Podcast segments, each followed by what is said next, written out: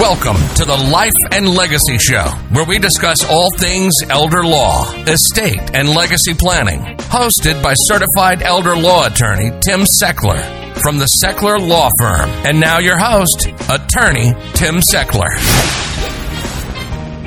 And welcome everybody to the Life and Legacy Show. My name is Tim Sechler from the Sechler Law Firm, and I welcome you to our educational show here that we do on Word FM each and every Saturday morning.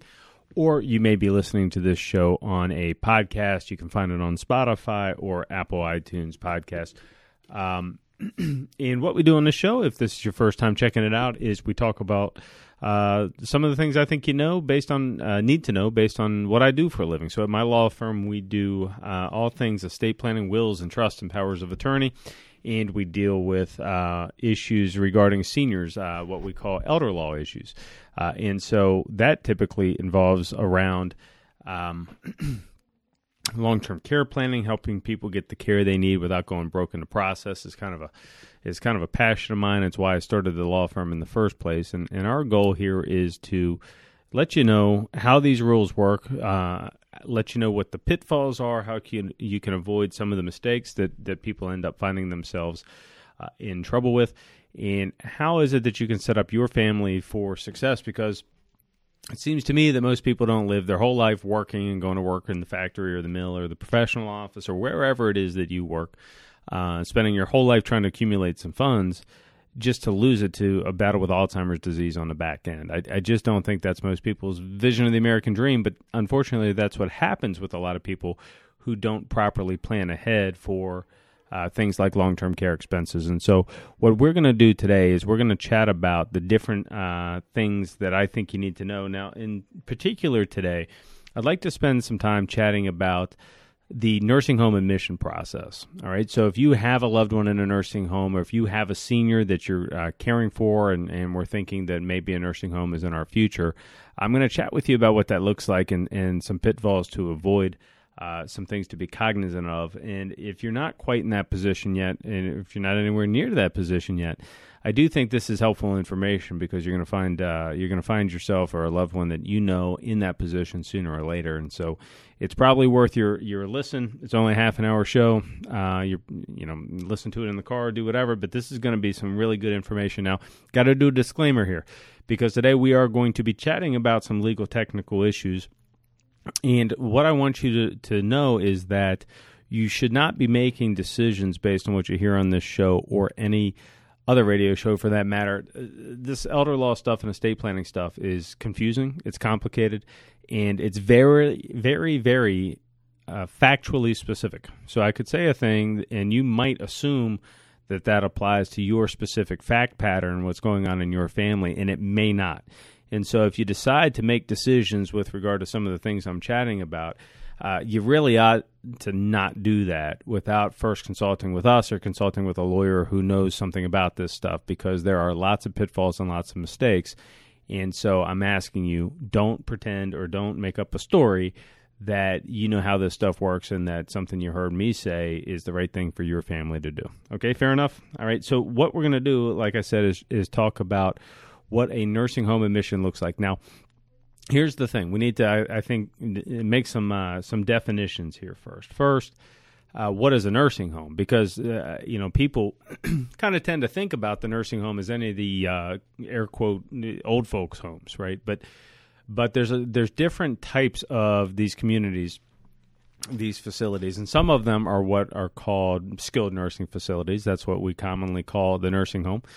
Some of them, though, um, may be an assisted living facility or personal care home or independent living, and those are lower tiers of care, and things operate a little bit differently there. Um, so, going from the, the, I guess, the least amount of care to the highest amount of care, independent living facilities. This is really like a a quality of life decision. Okay, I might go to an independent living facility because I'm tired of taking care of this big old house, or I'm tired of mowing the grass, or I'm tired of cooking and doing laundry, and I just want assistance with that stuff but I want to continue to live as independently as possible. That's what independent living is all about. Now, with those types of communities, oftentimes you're going to have a down payment to get in, uh, and they'll give you a couple of different options, and then you'll have monthly dues. Um, and uh, but the, you know, look, it's a very popular thing. They're building these things all over town, and a lot of people are engaged and in interested in uh, in doing this. So That's independent living, but it's not really a care setting. Yeah, there there might be an employee around all the time, but it's not really care, right?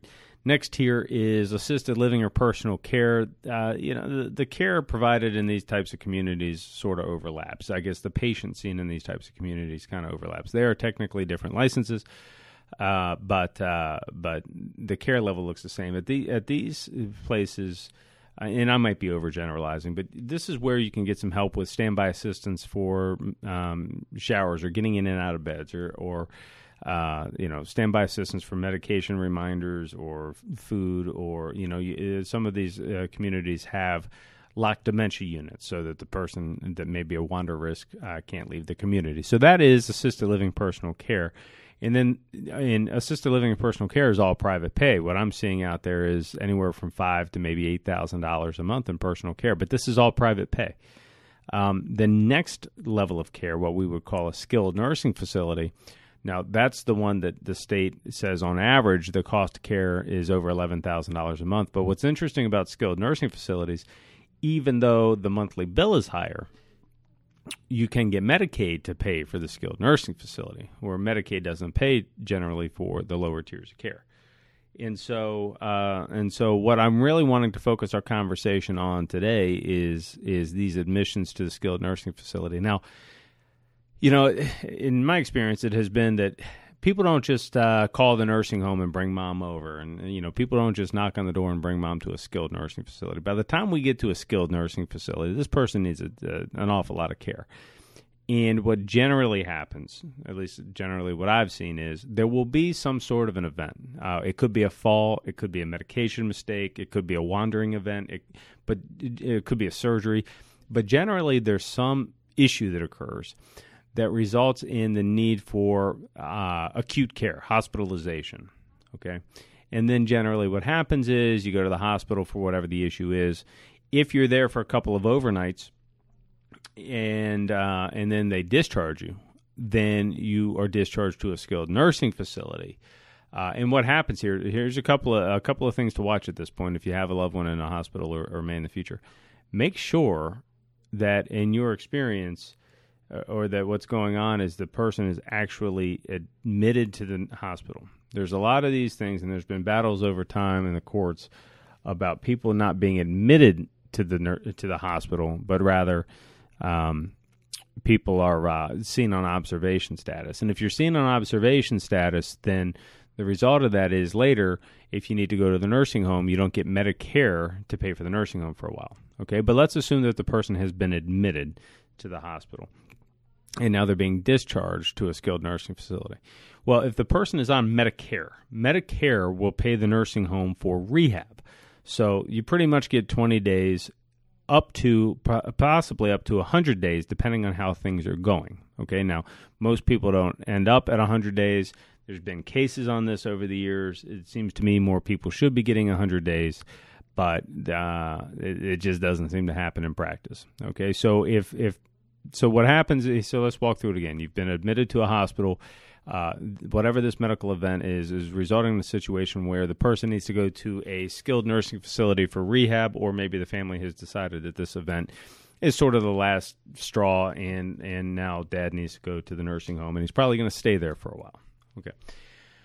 Now, we're in a skilled nursing facility. So, what happens is the social worker or the discharge planner at the hospital calls around to the nursing homes that are suitable to take the person and says, Hey, do you have any availability?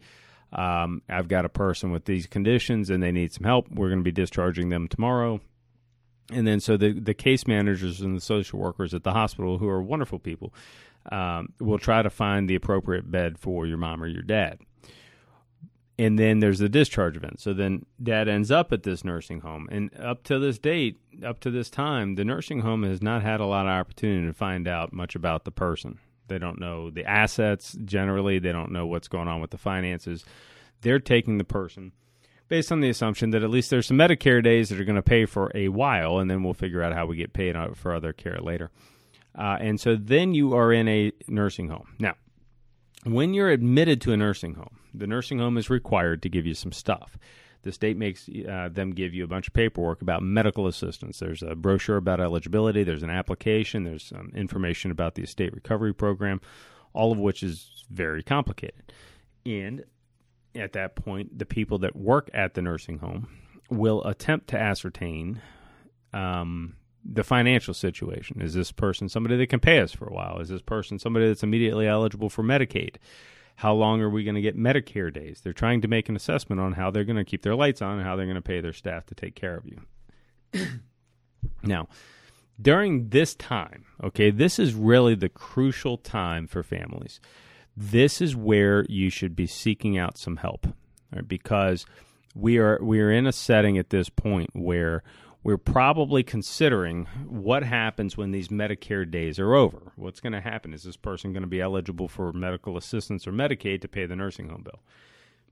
And this is where the decisions are made. This is where money starts moving. This is where uh, assets start getting liquidated. And this is where um, people start doing things that they think are appropriate to become eligible for Medicaid, like buying funeral arrangements, etc. All right. This is where you need help. All right. Um, I, I, would love to tell you it's super simple, and here's a here's a one two three step for you to become Medicaid eligibility, but uh, Medicaid eligible. But I can tell you, it's way more complicated than that. And so, at this point, now I, I encourage you strongly to seek out the uh, the counsel of a certified elder law attorney because the social workers at the nursing home, the billing office of the nursing home, will start giving you some information about Medicaid. They'll start chatting through with you generally how much money you're allowed to keep and you're over resourced or you're under resourced. And they're meaning well. All right. The folks that work at the nursing home mean well. And some of them are fantastic with what they know, but some of them are not. And sometimes people get bad information at this point. I've seen I've seen over the years people getting information that might apply to eight out of ten people that come through the nursing home door, but did not apply to the person that they told it to. And then, based on that information that they're getting from the nursing home, or based on the information that they're getting from friends and family, or financial folks, or reading on the internet, people start making moves. Oh, we got to go do this funeral arrangement. Oh, we got to go do this thing or that thing or this other thing. And I got to tell you, I, you know, you'll make mistakes here and not even know it. All right. You, um, and I'll give you an example. Um, one of the things that occurs, like let's take a married case. One of the things that occurs in a married case is you're allowed to keep uh, the healthy spouse is allowed to keep half of the available resources up to a defined maximum uh, of just over about one hundred and thirty thousand dollars. All right, so if we get a husband and wife case and and they have one hundred thousand dollars and the husband goes to the nursing home, the wife should be allowed to keep about fifty. Okay, the husband's not going to be able to keep all that much, and then the rest of it goes to the nursing home.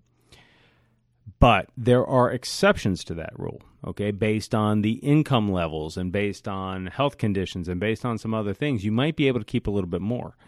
But a lot of the nursing homes will say, "Well, you've got 100, you're only allowed to keep 50. You got to you got to go do funeral arrangements, you got to go buy a car, you got to go do something else." And they don't do the analysis because they don't know how. It's not really their job, but they don't do their analysis to see do any of these other exceptions apply? Can we keep more money? Um, and this is sort of like 200 level Medicaid planning, right? So everybody knows the general rules, what I call the low hanging fruit. The low hanging fruit is, yeah, you can go buy a, a, car, yeah, you can go buy a funeral, but but is that the right thing to do? Like, it, um, why do we need a car if we're in the nursing home, et cetera, right? So so just because you can do a thing doesn't mean that it's the right thing for you to do in this situation.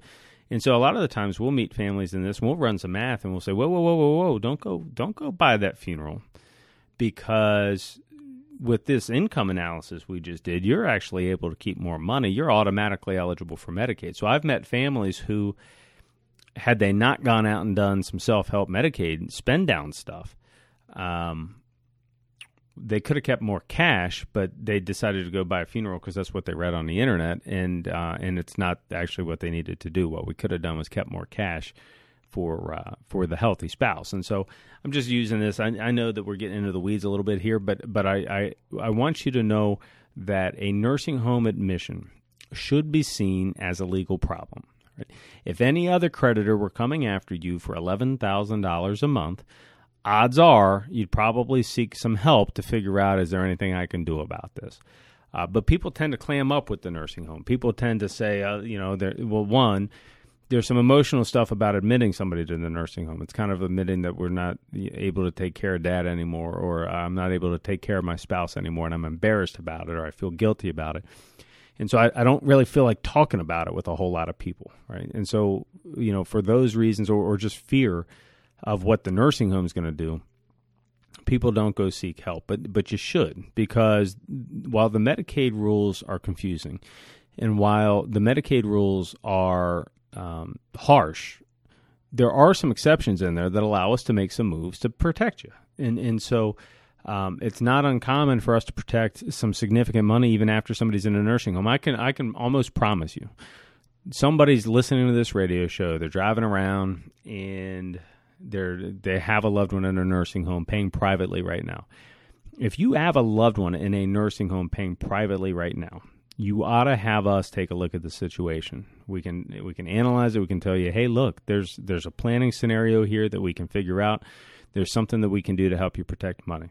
Uh, we do those consultations for free, uh, and so don't just assume just because you didn't plan five years ahead, or because the nursing home told you there's nothing that you can do, or because you read on the internet there's nothing you can do don't assume that's the case. Have this thing, have us take a look at it because we might just be able to help you out. Um, now, I'd like to offer you a couple of ways to get some more information on this stuff. Uh, if you go to my website, which is sechlerlawfirm.com, that's spelled S E C H L E R lawfirm.com.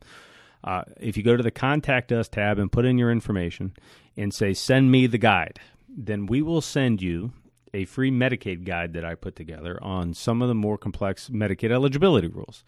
Um, and it's a nice little starting uh, thing if you're if you've got somebody in a nursing home or someone going to the nursing home, you got questions around Medicaid. Uh, this uh, this guide I think you'll find pretty helpful. The other option you have, and you can you can get that by going to the contact us tab at sechlerlawfirm.com or just simply email us at info at sechlerlawfirm.com and just put in the subject line, send me the Medicaid guide. Uh, and we'll get that to you uh, so that you can review that, and then we can follow up with you on on whether we can help you or not. The other thing you can do is on my uh, website. I have a pre-recorded Medicaid workshop that you ought to check out, uh, if, especially if you have someone in a nursing home or about to be. If you go to the workshops tab at sechlerlawfirm.com and go to the workshops tab, you will see an option to click into what we call our Medicaid workshop. And it's a pre recorded Zoom workshop that I did uh, in the last year here, talking about Medicaid eligibility and some of the planning options that you could implement to help protect money from long term care expenses. So check it out. Look, we put these free resources out here so that you can get more information about your situation, but they all come with the caveat that don't do this on your own. This is not self help. You might, you know, sometimes I'm nervous about even putting the information out there because I'm afraid a family is going to try to do it on their own and they're going to make a mistake and then, you know, they're going to do it because the, they think they heard something I said one way and, and perhaps it kind of worked another way. So just be careful with it. But get this information, treat it as education, but then let us let us analyze your situation to make sure that these techniques and strategies are, are the appropriate strategy in your situation.